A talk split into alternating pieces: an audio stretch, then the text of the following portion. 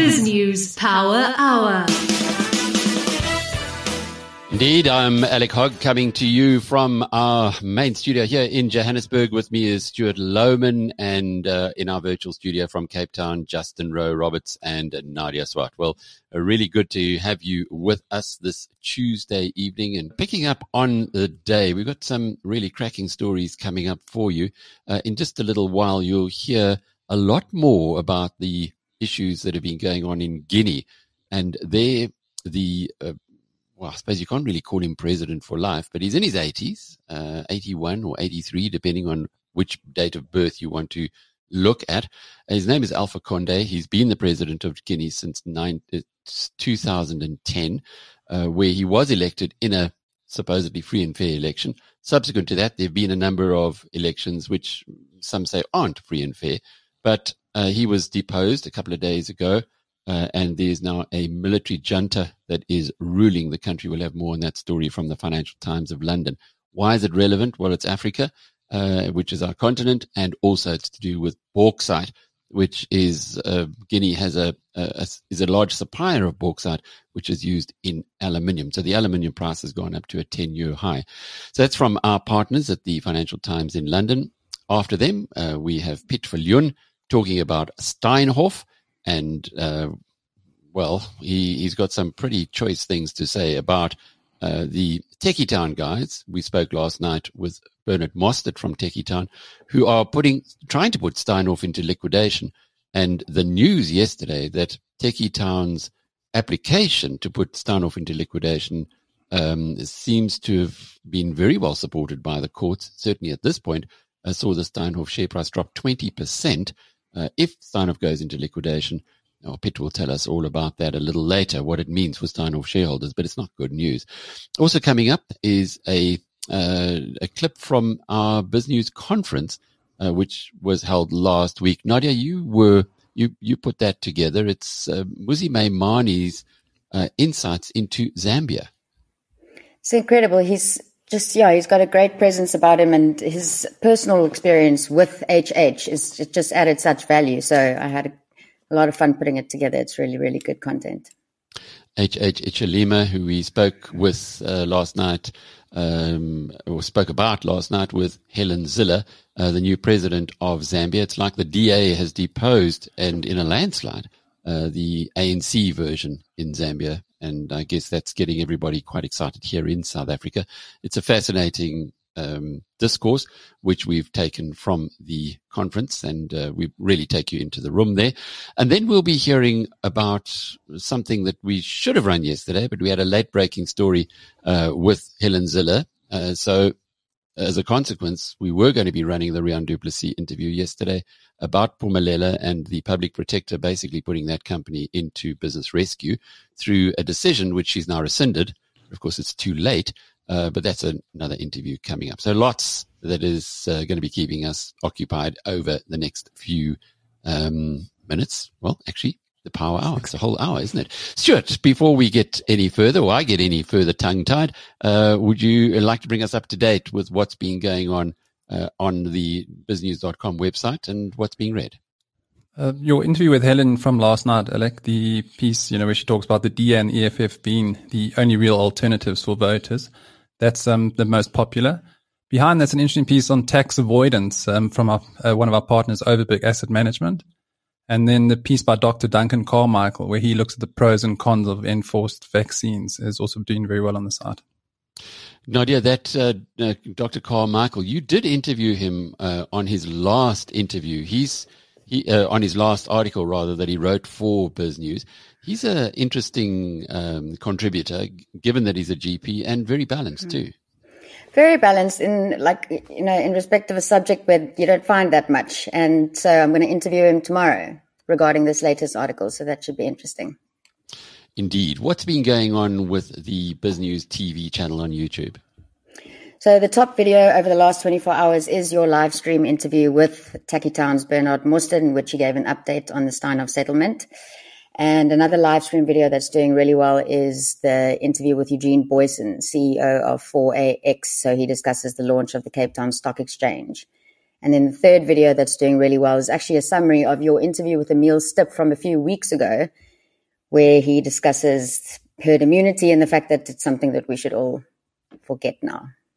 It is interesting uh, how the scientists are moving from one way or one view to another. I guess that's the one thing that we've learned from COVID nineteen is that scientists don't always talk with the same voice. Stuart, uh, as far as the podcasts are concerned, what are the uh, best listened to at the moment? Very similar theme there, Alec. Uh, Helen Zille is the most listened to podcast. Uh, behind that, they interviewed it with Bernard Mostert, and then last night's BizNews Power Hour, uh, filling the top three. BrightRock believes that with every change in life comes opportunity, and the markets aren't any different. The daily movement in the markets mean change for us all, sometimes small, sometimes big. This daily market report is made just for you by BrightRock, the first ever needs meshed life insurance that changes as your life changes. Okay, so let's catch up with Nadia now on today's news headlines. Nadia? So opposition political parties have threatened legal action over the Electoral Commission of S A's decision to reopen the candidate registration process, saying that the move smacked of political bias and was aimed at benefiting the embattled A N C. The D A and the I F P said on Monday that they had briefed their lawyers to explore all available legal avenues to oppose the I E C's decision, which came days after the Constitutional Court ruled that the local government election must take place between October twenty-seventh and November first, and that the voters' roll should be reopened. I F P spokesperson Mukalelo Mhlwenga said the reopening of the candidate registration process clearly shows that the I E C are operating with political bias. The interpretation of the judgment by the I E C is not legal but political. South Africa will seek to increase the funding provided to developing nations for their energy transition as one of its goals at climate talks in Glasgow in November. The South African delegation's expectations for the so-called C O P twenty-six conference include a start of the process for determining a new and more ambitious goal for long-term finance, increasing beyond the one hundred billion dollars per year from twenty twenty-five, the Department of Forestry, Fisheries and the Environment said in a presentation to lawmakers. Zimbabwe's government has ordered state employees who are unwilling to be vaccinated to resign to reduce the risk of them spreading the virus to others. If you are now working for us, we are now saying get vaccinated, Justice Minister Ziyambi Ziyambi said in an interview on Tuesday. You can enjoy your rights in the streets or at your home. We are not forcing you to be vaccinated, Ziyambi said. But if you are a government employee for the protection of others and the people you are serving, get vaccinated. But if you want to enjoy your rights, which are in the Constitution, you can resign. Wow, that's quite a development. One wonders if they'd get away with that in South Africa. Yeah. It's interesting, isn't it, uh, that people who are vaccinated can still spread the virus. So, mm. But the Zimbabwean government is working on this assumption that you can't. So you get vaccinated, then you can't. Yeah, that's uh, actually something that's, sick. yeah, which you can, and that's explored in Duncan Carmichael's article. Well, we know, don't we? Um, from our, we, we received yeah, the virus yeah. from somebody who was already vaccinated. When I say we, it's um, a number of us at BizNews. Of course, uh, Stuart, you didn't get the, or you didn't get any symptoms anyway, although I'm sure you probably have, have had COVID. Yeah, I've been told to have had the test to see if I have, Alec, but I've never gotten for it. I don't want to waste seven hundred fifty rand, I think it is, to find out. But I haven't had any real symptoms, and I got the vaccination. I still haven't had any symptoms, so I'm not sure. Probably stand in a place where a lot of people do, and we just don't comment too much because we're not sure what's going on. I, and that's why what we have to do is just give both sides of the story at exactly. every opportunity. And that's what we do at BizNews. And unfortunately, some people think because you give the other side of the story that uh, you believe that. I'm not, exactly. I'm not clever enough. I don't know if you are, Stu, but uh, to actually know exactly what the right side is now, because it seems as though there's no one size fits all when it comes to uh, COVID. Be vaccinated. It's likely you, you're not going to end up in hospital. That's why I'm very pleased that I was vaccinated before I got COVID, and I got through it quite easily. However, it didn't mean that uh, I, I didn't have to isolate, because even if you are vaccinated, you you can pass it on, because we got it from someone who was vaccinated before. We know that for a fact. Anyway, enough of that. Uh, let's find out what had, went on in the markets from our vaccinated Justin Rowe-Roberts. Only one jab, Alec. Second one on the second of October, but looking forward to it. In the markets today, the J S E All Share Index was up at sixty-six thousand five hundred. In the currency markets, the rand was largely flat against all the major currencies, to fourteen rand thirty-one cents to the dollar, nineteen rand seventy-four cents to the pound, and sixteen rand ninety-seven cents to the euro. Gold is lower at one thousand eight hundred thirteen dollars an ounce.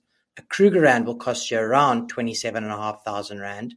Brent crude is down at seventy-two dollars a barrel, and the premier cryptocurrency Bitcoin will cost you around three quarters of a million rand. South Africa's recovery from a coronavirus-induced contraction quickened in the second quarter as restrictions to contain the pandemic were eased. Gross domestic product expanded one point two percent in the three months through June from a revised one percent in the previous quarter, Statistics South Africa said Tuesday in the capital, Pretoria. The median estimate of four economists in a Bloomberg survey was for growth of zero point nine percent. The agency no longer reports an annualized growth rate and now uses twenty fifteen as the base year for the data. The economy grew nineteen point three percent from a year earlier, the first year-on-year increase in five quarters. That's up from a low base in the second quarter of twenty twenty, when a strict COVID nineteen lockdown shuttered most activity, and compares with the seventeen point eight percent median estimate of fourteen economists in a separate Bloomberg survey. ShopRite said customers' numbers dropped, but shoppers bought more per visit as Africa's largest supermarket chain continues to grapple with the coronavirus pandemic. Operating profit rose nineteen percent to nine point seven billion rand in the year through July fourth, the Cape Town-based company said in a statement on Tuesday. Visits declined three point eight percent, while the average basket spend climbed thirteen point six percent. ShopRite, which puts its main focus on the South African market while scaling back elsewhere on the continent, posted strong second-half sales growth as it opens more stores. The group exited Nigeria, Kenya, Uganda, and Madagascar in recent months, either selling or discontinuing operation in those countries. The shares were slightly up on the local bourse today. Uh, just to confirm, they did not exit Zambia. They did not exit Zambia, but they are looking to scale back their African operations and focus more on the South African market. We've seen now with the acquisition of Cambridge, Rhino and Cash and Carry, they're almost going to have a third of the market share of the six hundred billion rand retail market in South Africa. And you know what was interesting uh, at the BizNews conference, uh, Stuart, was how Gigi Alcock uh, said that the turnover of Spaza shops was one hundred fifty billion rand a year, which, Justin, is in line with ShopRite. So if you were to take all of ShopRite's turnover and then all of the Spaza shops, you'd have uh, two equal-sized businesses. I think that just goes to show the size of the informal economy. And there's this whole big argument now when the numbers came out regarding our G D P numbers and the actual numbers with the informal economy, that the economy is actually ten to fifteen percent greater, um, which is very interesting in itself. This market report was made just for you by BrightRock, the first ever needs-matched life insurance that changes as your life changes. Today is Tuesday, September seventh. And this is your F T News Briefing. Boris Johnson is set to announce a major tax rise today, and the military coup in Guinea has people worried about aluminum production. Plus, many developing countries are finding cryptocurrencies appealing, and the biggest experiment starts today in El Salvador. This is not some Mickey Mouse country, all right? It's a small country in Central America. It looks a bit bizarre that it's doing this, but this is a test case. I'm Mark Filipino, and here's the news you need. Today, U K Prime Minister Boris Johnson will announce a tax rise of more than ten billion pounds. The money will go toward emergency support for the N H S. It'll also go to gradually reforming the U K's social care sector. But the F T's political editor, George Parker, says members of Johnson's own party are pretty unhappy with the idea of a tax rise. The Conservatives made a promise to the electorate in twenty nineteen that there would be no increases in taxation or the main rates of taxation. Uh, that will be a blatant manifesto breach. Second thing is, they like to think of themselves as a party of low taxation, although the record shows that at the moment, the tax burden in the U K is the highest it's been since the late nineteen sixties. So Tories quickly shedding that reputation. And the third thing is the way this tax rise will operate. Basically, it's a tax paid by all people on their income, but it doesn't include payments for rental income or dividends. And also, it doesn't apply to people aged over sixty-six. So that means that the people most likely to receive social care in the short term, at least, not going to be paying anything more either. And what's the purpose of this? Well, the government's going to introduce a cap on the amount that anyone can pay in their lifetime for social care of about eighty thousand pounds. Now, the objective of that is to stop people having to sell their house if they have to face catastrophic costs for social care. But you can see the criticism of that policy, that you're asking people on low incomes who are probably renting a property, being asked to pay more so that people who live in houses worth a million pounds can pass their home on to their privileged children.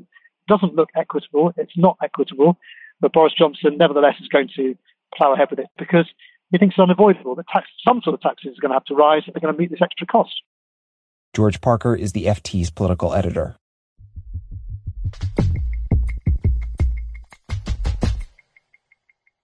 Guinea's military said they had overthrown the country's eighty-three-year-old president, Alpha Condé, on Sunday. He was elected in twenty ten and won a controversial third term last year. Guinea is the world's second biggest producer of the raw material bauxite, which is needed to make aluminum. And the news of the coup sent the price of aluminum on Monday to its highest level in a decade. The F T's West Africa correspondent Neil Munshi said the leaders of the coup are trying to calm the fears of industry leaders around the world.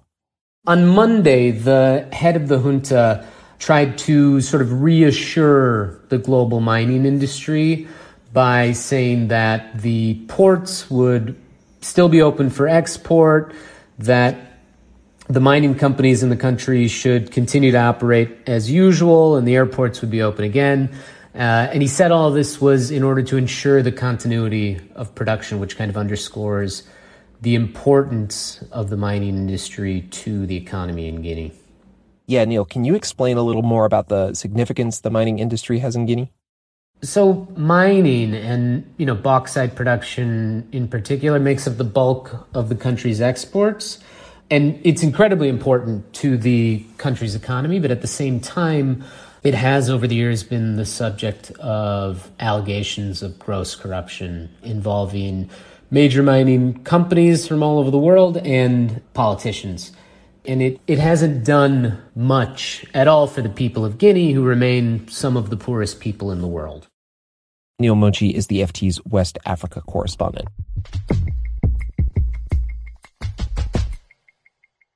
Twenty years after it adopted the U S dollar as its national currency, El Salvador will today become the first country in the world to make Bitcoin legal tender. Those in favor of the move say it will cut the fees Salvadorans pay to send home remittances, which represent one quarter of the country's G D P. Critics say the rushed plan could cost poorer Salvadorans dearly when the price falls and provide a shield for money launderers. But whether you think it's a good idea or a bad idea, it's happening. And the F T's Jonathan Wheatley says crypto isn't just popular in El Salvador, it's really gaining traction in a lot of developing countries. What we've seen is that acceptance becomes, adoption becomes quite high in places where people don't necessarily trust the national currency. So a currency has to act as a means of exchange, as a store of value, and as a unit of account. And in all those aspects of use, emerging market currencies are often flawed. You often get runaway inflation or unpredictable inflation that can go up and down quite quickly. You get very sharp and unpredictable movements in the exchange rate. It can be very hard to do things that, you know, some of us in advanced economies find quite easy to do. If I drive across Europe and get a parking ticket in Italy, when I get home, I can pay it by bank transfer out of my checking account. Um, that kind of thing, if you're in Lagos, is extremely complex. And Bitcoin and other cryptocurrencies make that an awful lot easier. And although obviously during the time that it takes to enact a transaction, the value can move very sharply, and cryptocurrencies do move very sharply in value. Nevertheless, when you're used to your own national currency moving extremely sharply in value, then that kind of risk becomes much more acceptable. Now, Jonathan, the way that I understand it is that this isn't necessarily new. Emerging markets have this tendency to adopt new technology early. Like cryptocurrency isn't the first time we've seen this kind of transition in developing countries, right?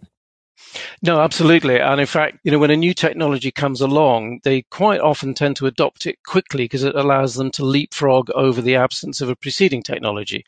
The example that we give is M-Pesa in Kenya, which is now in several other countries, which basically allowed people without bank accounts to use their mobile telephone accounts as bank accounts.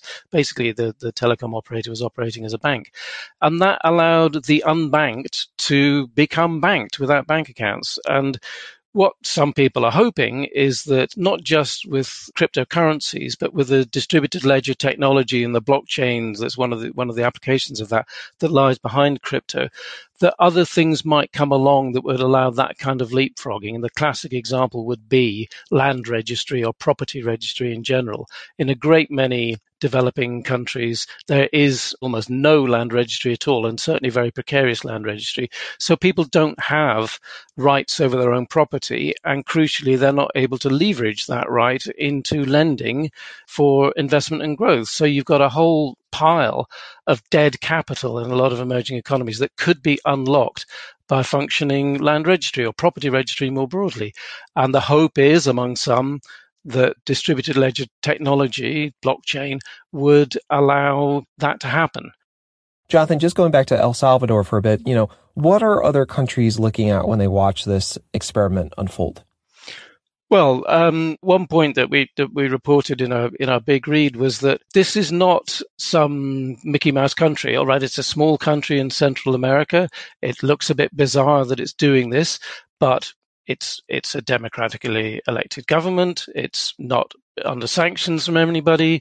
It's a member of the of the I M F. It's inserted in the international financial system.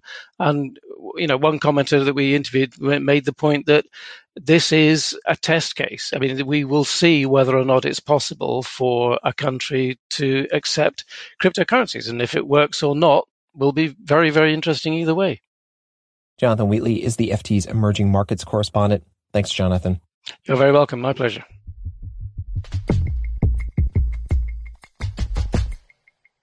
You can read more on all of these stories at F T dot com. This has been your daily F T News Briefing. Make sure you check back tomorrow for the latest business news.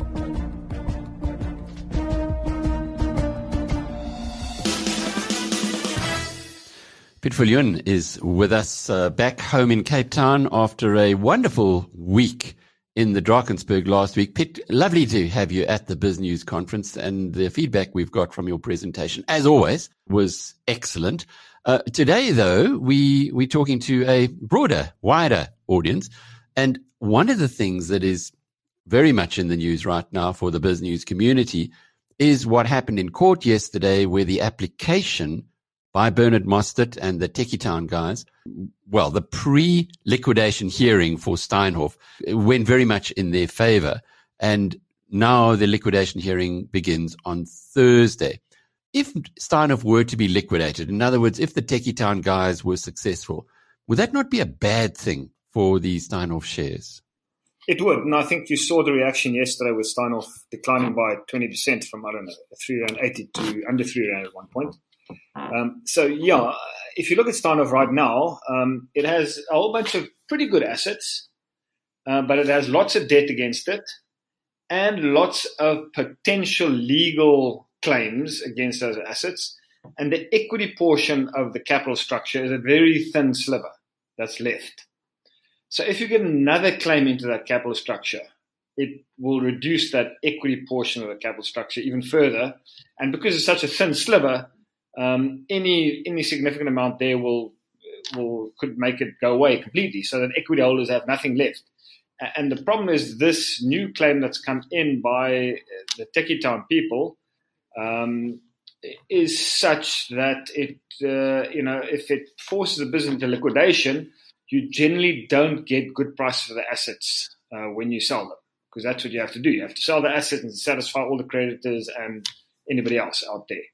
Uh, and generally in such a fire sale event, you don't get good prices, which reduces the value of the equity even more. So, you know, where the value of the equity in the past was fairly uncertain and could vary in quite a wide range, uh, with this new additional claim looking like it might even be successful, um, equity holders might end up with nothing. That's possible. And you can't blame the Tekkie Town guys. They sold a good business into Steinhoff, and suddenly their good business was worthless because of the fraud that went through, misrepresentation they claim. They they want they want value back. I disagree with that. I think you can blame them because they had the choice to take cash or paper when they did the deal. And at that time, they were greedy enough to want to take the Steinhoff paper, and they took it. And as with anything in life, it's always caveat emptor. They took the paper. you know, um, lots of people were buying the shares at that point. Um, and now everybody's saying, oh, but we were fooled and this, that, and other. But, you know, I don't have a lot of sympathy for that view at all. Were they able to take cash? I was un- under the impression they didn't have that option. When you negotiate a transaction, you can, I guess you can negotiate cash, but they were offered, the, the problem is they were offered such a high price for their business, but it was on the proviso that it was in shares. So they were greedy enough to take that very high price for the business. They were by far overpaid. I remember when that transaction was done, everybody said, it's crazy the sort of price they're being paid for Tekkie Town. Um, and I guess part of negotiation was, we'll pay you this very high price, but then you have to take shares. They could have maybe accepted a lower price and taken cash. You know, that, that could have been an alternative. Uh, who knows what went on in the negotiating tables, but I don't think the blame is one hundred percent on the Steinhoff side of things. So you are not, obviously, uh, from what you've just said now, sympathetic towards the view from Tekkie Town that Steinhoff needs to be liquidated. Uh, no, I'm not sympathetic at all. Um, you know, I, I, I think it's just an opportunistic attempt to get some value out of the carcass of Steinhoff, if you can put it that way, by somebody who feels they were hard done by. I, I don't feel very sorry for them at all. Um, but I can understand the strategy they're employing. I mean, if I was them, I'd probably do, try to do the same thing. Uh, but I don't have very much sympathy for them. But but surely they can, if they were given a, uh, a mis- if they were mi- misrepresented, Uh, by the people who are buying their business. And they've now discovered, and everybody knows it was misrepresentation, they should at least have the option of getting their business back and cancelling that contract. Because if a contract is is misrepresented from the one party, then it's it's uh, the contract can be null and void.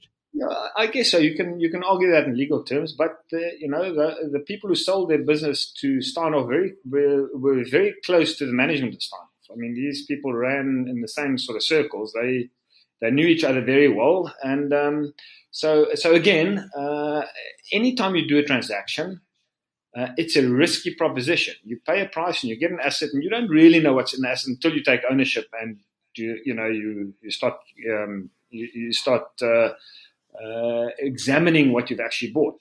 It's hard to tell up front. So there's always risk with any acquisition, just like when you buy a house and you find out there's something wrong with the house, um, you know, it's your house now, it's your problem.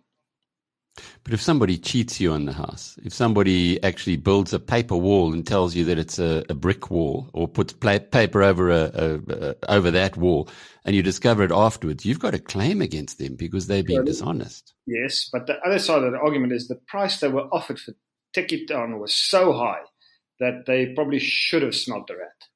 Hmm. So that, and well, that's why I don't have much sympathy. Well, it all begins on Thursday. If they are successful and if Steinhoff is liquidated, what happens then to the shareholders or people who own Steinhoff shares? Well, if Steinhoff is liquidated, I, I guess that there's a good chance. And, I, you know, these numbers are so uncertain because you, you just don't know how they're going to pan out because the other claims still need to be settled, uh, finalized as well. Um, so there's a whole bunch of legal claims against the business. On top of that, there's a liquidation proceeding.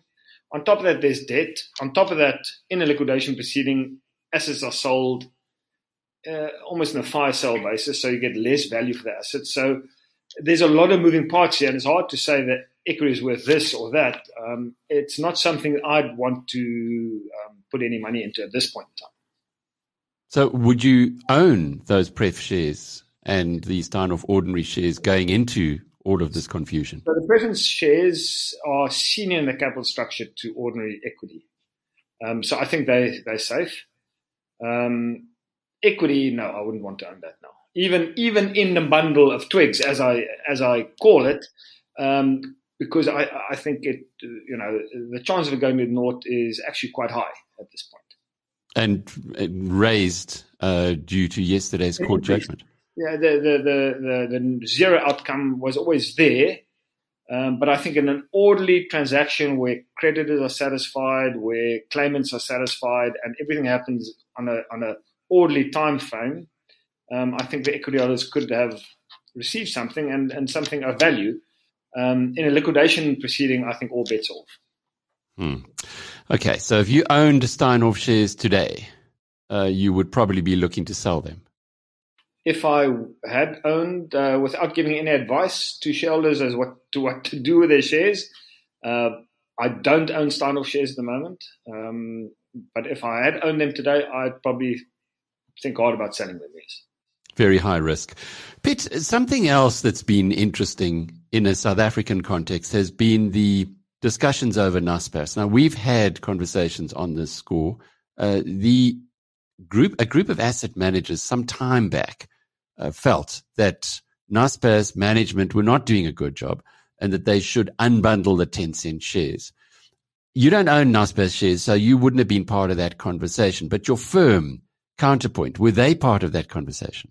Uh, yes, Counterpoint was part of the conversation, and Counterpoint as a firm um, owns Naspers shares in some of the funds, not the ones I manage, but in some of the other funds. And Counterpoint signed the letter um, requesting uh, a, a revision of the transaction. And I'm asking this because Naspers has now just concluded another big transaction uh, of seventy billion rand. Uh, Bob van Dijk reckons it's fantastic, and uh, certainly in Business Day this morning, he has the ear of somebody who's equally uh, enthusiastic about the the transaction. How are you seeing it? Well, I think anybody who does a transaction always thinks it's fantastic. I think one hundred percent of transactions that are done are thought to be fantastic by both the selling and the acquiring part. I mean, that's just how, that's just human nature. Um, I think time will tell. I think acquisitions, it, making acquisitions to grow your business is a highly risky strategy. As we discussed with Steinhoff, you never really know what you get. And buyers tend to overpay in their acquisitions. I mean, that's just uh, how life works. Buyers tend to overpay. Um, very few acquisitions are underpriced because the seller knows the business a lot better than the buyer. And on top of that, if you look at this, this fintech type business, payments type business that Naspers bought, they've paid higher than average multiples uh, as uh, enterprise value to sales, however you want to express it. They've paid higher than average multiples for this sort of business. Granted, it's India, big population, big market, low market share. So there's all those sort of tailwinds you might build into it. But that thing has to do really, really well over the next five to ten years to justify the purchase price. So, so I, I think it's risky. It's, um, and you know, having said that, I think the seller knows the asset better than the buyer, and a minority shareholder knows even less about it. So it's very hard to sit here and criticize and say it's wrong, this wrong, that's wrong. I mean, these are these are good business people, and they think they're doing a good uh, transaction. So let's see how it works out. Um, but it's not something I would uh, pay a premium for to take part in. And your colleagues at Counterpoint who do own the shares, uh, what's the morning meeting discussion on that acquisition? Look, we we we have differences of opinion on that. But having said that, uh, a lot of the funds that own Naspers in the Counterpoint stable and in most other houses are benchmark oriented, so they have to stay fairly close to the benchmark, and Naspers is a big part of the benchmark. So a lot of people who own Naspers actually don't like the share, but they have to own it because it's such a big part of the benchmark. So there's always that dilemma. Uh, fortunately, um, in managing a value fund, the Counterpoint Value Fund, I disregard the benchmark completely, and I just try and buy cheap shares. So I, I, I don't, I'm not, I'm not subject to that dilemma, which is a fortunate position to be in. Piet, just to close off with, uh, you did give us some uh, insights into your bundle, your bundle of sticks, some more sticks that we could add to the bundle. Some, like Avenge, have been spectacularly successful. Uh, not all of them will be, as you, you continue to wave uh, a flag about. Which ones uh, can you tell us publicly Uh, are worth looking at to include in the bundle? I remember Balwin Properties. Uh, Balwin Properties, I, I think it's worth looking at. They, they've just done a, a, a B E transaction, which, like most B E transactions, is value dilutive, but that is the reality of doing business in South Africa. You have to do it, and especially in the, in, in the type of business they're in, um, they have to work very closely with the public sector in terms of roads infrastructure, electricity infrastructure, to get uh, a residential development up and running. So they have to have that, they, you know, um, and whichever way you structure these B E deals, it is dilutive to the shareholders. But again, as I said, that's that's a cost of doing business, and I think that's more than discounted in the current Balwin share price. Um, so definitely one to look at.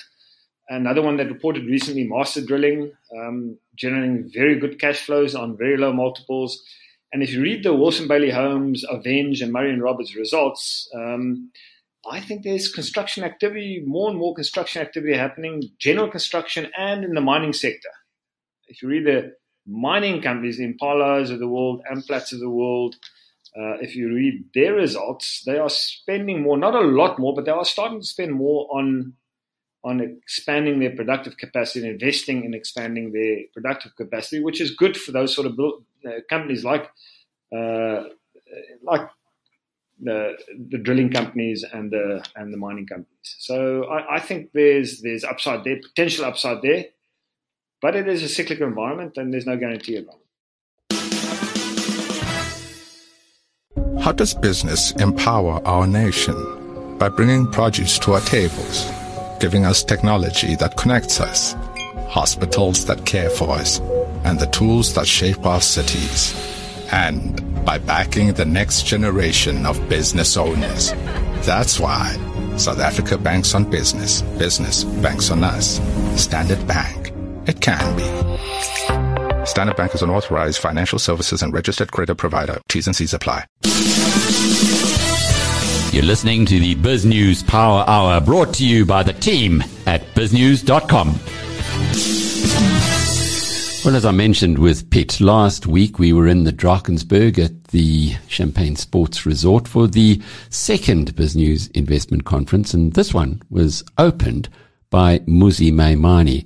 He's been doing a lot of work behind the scenes, building up the One South Africa movement ahead of the municipal elections that uh, are now going to be held at the end of next month. So uh, lots of excitement going on there. Included in his work was to help local communities put forward the most suitable independent candidates in three hundred fifty of the constituencies that are going to be voted on in the municipal elections. Musi at the conference kicked off with an amazing story that shows that political change can and does happen. He used the experience of Zambia, and you'll hear the major parts of his speech that are focused on that remarkable change that has happened in just four years. Also, in this clip, you'll hear the question that I posed to him, which gives you hope that change is not only possible in South Africa, but probable. I speak to you at a time with almost fairly mixed emotions about South Africa. We're all in some ways optimistic about the continent, but equally so worried about tomorrow. And the best way to put it out is that in this In twenty seventeen, I boarded a flight to Lusaka. And as I got onto the plane, like any other trip, we had two guys with us, and so there was us and three pass- and many other passengers, three of us in, in the plane. And as we landed on the tarmac of Lusaka, I noticed eerily we started like kind of taxiing for a long time. It felt like if you were going to O R Tambo, we'd landed in Pretoria and taxiing our way to O R Tambo. But as we were kind of moseying our way through, I noticed on the tarmac, the army had gathered. And the last time I had a similar experience was when I was in Paris, when Strauss Kahn, the WikiLeaks guy, was kind of making his way through the airport. They shut the thing down, about to arrest him. So as I saw the same scenes outside the airport of Lusaka, I thought to myself, no, hier kom 'n ding, right? I thought sincerely that someone was in deep, deep trouble. I thought someone in here is either carrying grams and grams of cocaine, and I am going to be here just to witness all of this. So I pulled out my phone and started to video the army as they made their way into the plane. Unbehold to me, now at a close-up, I had a video of someone looking at me and saying, "We are here to detain you, Mister Maimane." I thought to myself, this must be an honest mistake. I said, sir, you must explain to me. You know, when you are in trouble, you start making up laws. I'm on international ground. What are you talking about? He looked at me and he said, we have no reason to explain to you why you are being arrested. We've got orders from the top. You are being taken. I thought I was coming to a democratic country. I thought Zambia had held enough elections to at least know what constitutionality is and what the rule of law is. And literally, I pulled out my phone and started to phone the South African ambassador who was waiting for us on the other side, and she couldn't help us. Long story short, I'll never forget the day I had to make the phone call back to South Africa to say, I'm on the tarmac in Lusaka, and I ain't going nowhere. At the time of the drama, I didn't think I was in as much trouble until a guy who I'd met at O R Tambo on the flight going in walked past me and said, listen, I run private prisons here. If they take you to one, ask them to take you to this one. I thought, how does it happen that I came from just an ordinary passenger there to support the leader of the opposition, or at least one of the presidential candidates in Zambia, and now ending up in a private prison with a person I just met on the day? And I want to say that to you because it's always an introductory to how, if you like, fragile democracy is. It's, it's a way on which the story of Africa is a story of countries that get liberated, and it's only a matter of time, as my Kenyan brothers and sisters remind us, that we must liberate ourselves from the liberators. Last week, Wednesday, I boarded another flight to Lusaka. And as I was landing in Lusaka, I noticed the same taxi trip had become a little bit shorter this time. Can't land it, cruise to the front. But the same military presence had paraded the entire tarmac. And then as we parked and stopped, three military officers came to the same plane. I thought again, I've seen this movie, at least this time a little bit more prepared. They walked in, they said, we are looking for Mister Maimane, he's on this flight. I said to the lady, tell my friends and family back home I love them lots. Grabbed my bags, and suddenly the same three generals were escorting me to a V I P area, had given me a police escort to the inauguration of the new president of Zambia, a friend who had gone to support back in twenty seventeen and now was being inaugurated president of Zambia. I find that story deeply inspiring, mainly because people never thought there'd be an alternative for Zambia. They never thought things could change, just like we do. You don't think that there's an alternative out there. But I want to tell you, actually, democracy survives on the back of change. Democracy requires us to sometimes not fear what would happen if the A N C was to lose power, but to rather be hopeful that we could build something new. And as I sat at that stadium listening to the speech of the president, I realized that young people had carried the hope for the nation of Zambia. And of the seventeen million South Africans who are not voting, at least seventy-five percent of them are young people. And so for me, the hope of this country comes from the vibrancy of those young people. Those young people who are saying, this is a country we can build and we can bring change. Those young people who are saying, actually, we're not beholden to the past. We want to talk about our future. And it's to those young people we need to bet on, help find work, help educate, and build leaders that come from them. When we do that, we can broaden the talent of government so that we don't end up with a super presidency with every ministry underneath it, but rather a diversity of leaders that can take our nation forward. When we do that, we can ultimately know that politicians are not lords to themselves, but are really servants of the people. And when we all do that, we can know that the fight for nineteen ninety-four wasn't a question of just building a one-party dominant state, but truly a democratic one, where parties could lose power, new leaders can come forward, and actually, we could really celebrate that this continent, this country, can be able to lead in the next decade. That is the hope, that is the work we've got to do, but the work begins now. And I want to say this to you, change can occur. So thank you very much.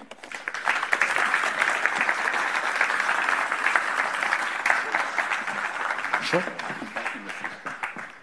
Maybe you can just unpack it in a uh, yeah. nutshell. What happened in Zambia? Because there you had the, the A N C, effectively, getting voted out of power by a opposition leader who tried, was it five times, five elections? Yeah, yeah. And the president of Zambia initially said, he's not leaving.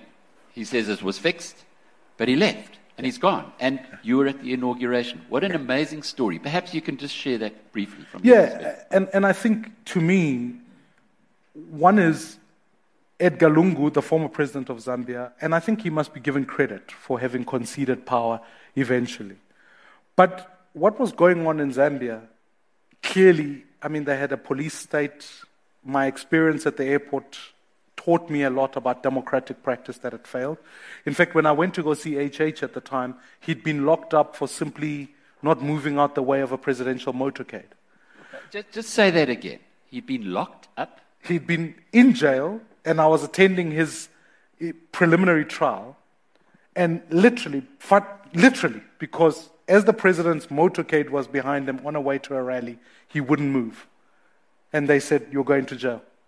And I remember speaking to his wife on the phone and listening to a story about the fact that we, we still don't know. They just arrived, they picked him up and put him in jail.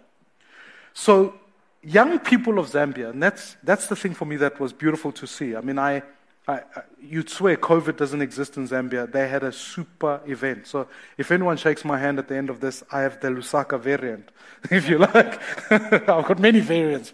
But, but as I sat at that stadium, it was like thousands of young people who took it upon themselves to say, Bali, who they call him affectionately, who's Hakainde Hichilema, we're going to vote for him. And, and they turned out on the day, despite police intimidation, voted. The elections were declared. And, and I think what I experienced at the stadium was Zambia's ninety-four moment. The line that I found unbelievable in the speech of the president on the day was he said, this is not a transfer of power, but it's people taking back their power. So I thought it was a very helpful device to tell people that if he doesn't do his job, they will have him removed also. So, so I, I find the Zambian story very inspiring because, to your point, this is post-Kenneth Kaunda's country. This is post-Edgar Lungu. The P F P, I think, is Lungu's party. Now we're down to uh, the U P N D, which is which was founded literally, I think it's two thousand nine it was founded. So this is a fairly new organization, five elections on, and H H took over the leadership. He is educated internationally. He's a businessman, so he has a, cent- he has a centrist view on how things should work, and he's focused on restoring Zambia for the future. And I think it's a great development for that. But even not only starting there, the beautiful thing about it is that if you were following the same story in the sixties, you'd say it was Samora Machel, Kenneth Kaunda, and then you get to Robert Mugabe, and then South Africa were last. So the wave of change often happens that way. So the Malawian election, the president there, Lazarus Chakwera, also a good friend of mine, we're part of a partnership of opposition leaders in the S A D C region, has just won, won that election after they tippexed out ballot papers, et cetera. That went to court. He then ran, had a rerun. He won. He's now the president there. Zambia's just had its change. I think, actually, if Zimbabwe didn't have the fairly awful elections they had recently, we could have seen change there, and I think that's what's next. And so, and I think South Africa will follow likewise. So I'm, I'm much more optimistic electorally about this, this region more than ever before. Well, it's a couple of years ago now, in fact, three years ago, that the public protector uh, made a decision to have a go at the horse racing industry. There were quite significant consequences of this. But in the past week, everything that the public protector had proposed has now been withdrawn. Riaan Du Plessis was the chief executive of Phumelela at the time of the attack from Busisiwe Mqwabane, the public protector. And I recall at the time, Riaan, there was a lot of media coverage Uh, of the uh, pretty damning allegations that she made. Yes, Alec. Um, you know, the, the comp- uh, her uh, investigation resulted from a complaint lodged by a lady called Pindi Kama, who alleged uh, that a proper public-private process was not followed when the Gauteng M E C privatized horse racing in uh, Gauteng. Uh, and he, when he then transferred the Arlington racecourse to Pumulele without a, a, a public process. Now, the the sad part is, is uh, what's the likelihood of the Gauteng M E C or the Gauteng government owning any land in Port Elizabeth? I mean, that's how ridiculous the complaint was. And the fact that the public protector actually decided to take on the uh, the, the matter and investigate it just shows you. It, it was an extraordinary thing at the time. It was, however, uh, it had a consequence in that a, a big chunk of Pumulela's revenue disappeared as a result of the remedial actions that the public protector proposed. That's really tough if you're in business. If uh, well, it, you know, it's too late now to, or is it too late now to reverse it? But maybe take us through all of that. Uh, there's a three percent levy on horse racing bets with fixed odds, in other words, with bookmakers, which in the past used to go to Pumulele. But because of what the public protector said, that no longer went there. How did that all work out? Yeah, um, it it happened after I had left Pumulele, Alec. Uh, but yeah, she directed that the three percent Uh, that uh, Pumulele got from uh, the Gauteng government uh, as a contribu- contribution towards the costs of running horse racing uh, needed to be stopped. And that cost Pumulele the best part of about seventy, eighty million rand per year and pretty much hastened its demise. You say demise. Uh, it's still operating today, but uh, it did go through some very difficult times. Business rescue, et cetera. Well, it is in business rescue at the moment, and the business rescue practitioner um, is selling off uh, assets, um, and uh, it it will then, if there is any money left, uh, it will be distributed to shareholders. The company will not continue. So, is there a direct link then by what the public protector investigated and proposed in twenty nineteen, going back to something that uh, that was, well, alleged to have happened all the way back in nineteen ninety-seven. Is there any direct link between that and uh, the travails at Pumulele? Well, um, the loss of about eighty million rand a year, um, to, together with uh, continuing to have to fund the sport of horse racing, uh, leads to one conclusion, and that is that you won't be able to do it. So it was a three-way agreement between the racing industry or the, the racing clubs, the Gauteng government, and Pumulele that uh, resulted in the creation of Pumulele in nineteen ninety-seven and the unilateral withdrawal of the three percent without uh, a concomitant reduction in costs uh, leads to only one conclusion.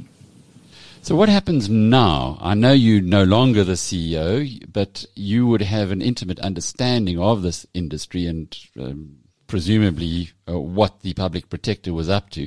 Can it now be, re- be reversed? Can Pumulele get that money now? I don't know, Alec. One would hope so. One would hope that the uh, Gauteng government Uh, would now pay it back, but um, that would be a matter for uh, Pumulela's business rescue practitioner to take up with the Gauteng government. But it's surely, given what came out uh, in the court or the settlement agreement, where the public protector has now effectively said, I, I made a mistake, I'll pay your legal costs, uh, all of my remedies, proposed remedies were wrong, uh, would suggest that the damage that was done needs to be undone.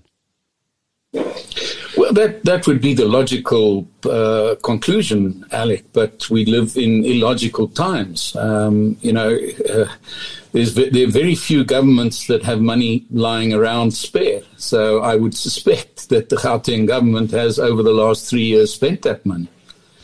Uh, and where they would find it to be able to give it back to Pumulele is a, is a matter for... Uh, Uh, for another day. Without that seventy to eighty million rand, can Pumulele continue? I know you were, uh, I'm not sure if you still are, a significant shareholder in the company. Alec, uh, no, not at the level of prize monies that uh, that uh, the, the company used to pay. Uh, something has to give. Um, and uh, betting on horse racing is in decline. Um, it's less popular than other forms of gambling, and your costs of running racing are on the up. So um, at, uh, unless something gives, uh, you, you it, it would lead to the same conclusion. Why is it necessary to have horse racing in South Africa? Well, uh, I don't think it's necessary, uh, but it's useful. Um, you know, from a betting p- point of view, it's useful to have racing every day of the year except Christmas Day, uh, because you've got betting shops that are open every day. Um, and although you can offer betting on uh, international product, it's by far and away less popular than local racing, which is uh, what punters understand better. So it, it is a bit of a chicken and egg situation. You know, in the olden days when there was no betting in betting shops and most of the betting took place on course, well, you'd only offer betting when there was racing taking place. But you've now you've now got betting shops all over the country, both bookmaker and tote betting shops, and they pay rent three hundred sixty-five days a year, and you can't just have them betting uh, uh, open for betting on Wednesdays and Saturdays and Sundays. I guess there's also quite a few people who are employed by this industry. Yes, quite a few. Do you have a number? I, because it, it seems to go all over the place. The, there were there were some estimates that it, it was over one hundred thousand. Yes, Alec, but that's uh, that's direct as well as indirect, and, and also upstream uh, on the farms, uh, et cetera, where the where the horses are bred and trained, et cetera. So, but the estimate has been up to as much as a hundred thousand. So, if we look at this all in perspective, here you have a government-appointed official, uh, and we know that there are, there's there's a lot of uh, pressure to try and remove her or impeach her from that position, but able to cause such destruction in an industry. From now that you're out of it, I'm sure you can speak very independently and speak your mind on it. What is what do you make of all of this about doing business in South Africa, given that you have a long track record, uh, your time at R M B, the, the, the, the time that you were running Comparex? You've been at the top of business in South Africa. You have a good understanding of the complexities of how this economy works. What do you make of all this? It's bizarre. Um, I, it's, I'm beyond words, uh, Alec. How uh, a public protector who's supposed to concern herself only with matters that relate to government employees and state-owned uh, enterprises can interfere with a publicly listed, quoted company and uh, indirectly cause its demise is just bizarre. It's absolutely astounding. You also drove Malela's globalization or, or developed the company in the international markets. What did your counterparties think of everything that was happening when this all came out? Well, as I uh, must again say that this directive was issued a couple of months after I left Pumulele, so um, I would have had indirect feedback from our international partners who were astounded as much as we were. Um, it's just unbelievable. Uh, South African racing is well respected internationally. We produce good quality horses um, that have won, gone on to win in the U K and Dubai and Hong Kong and Singapore and all over the place. And um, to have this happen to uh, a company without, with no provocation. And, you know, Pumulele had a sizable uh, black shareholding. Um, we were officially rated just before I left as fifty-six percent black owned. Um, and uh, those shareholders have now all lost their money, which is astounding. And what was behind it? I don't know, Alec. Um, I don't know why she would have thought that it was appropriate for her to interfere in uh, a publicly listed company's affairs. Um, you know, she has a history, or the public protector has a history, uh, in having a go at A B S A uh, uh, in respect of the Reserve Bank, where uh, the Office of the Public Protector was also um, disciplined and, and they lost the case. Uh, and here is yet another example uh, where uh, she just didn't understand her powers and, and what the limits thereof are. Well, thanks for being with us. Uh, it's been a unusually interesting program once again uh, this Tuesday. We'll be back again with you, same time, same place, tomorrow. Till then, cheerio. You've been listening to the Power Hour, brought to you by the team at BizNews.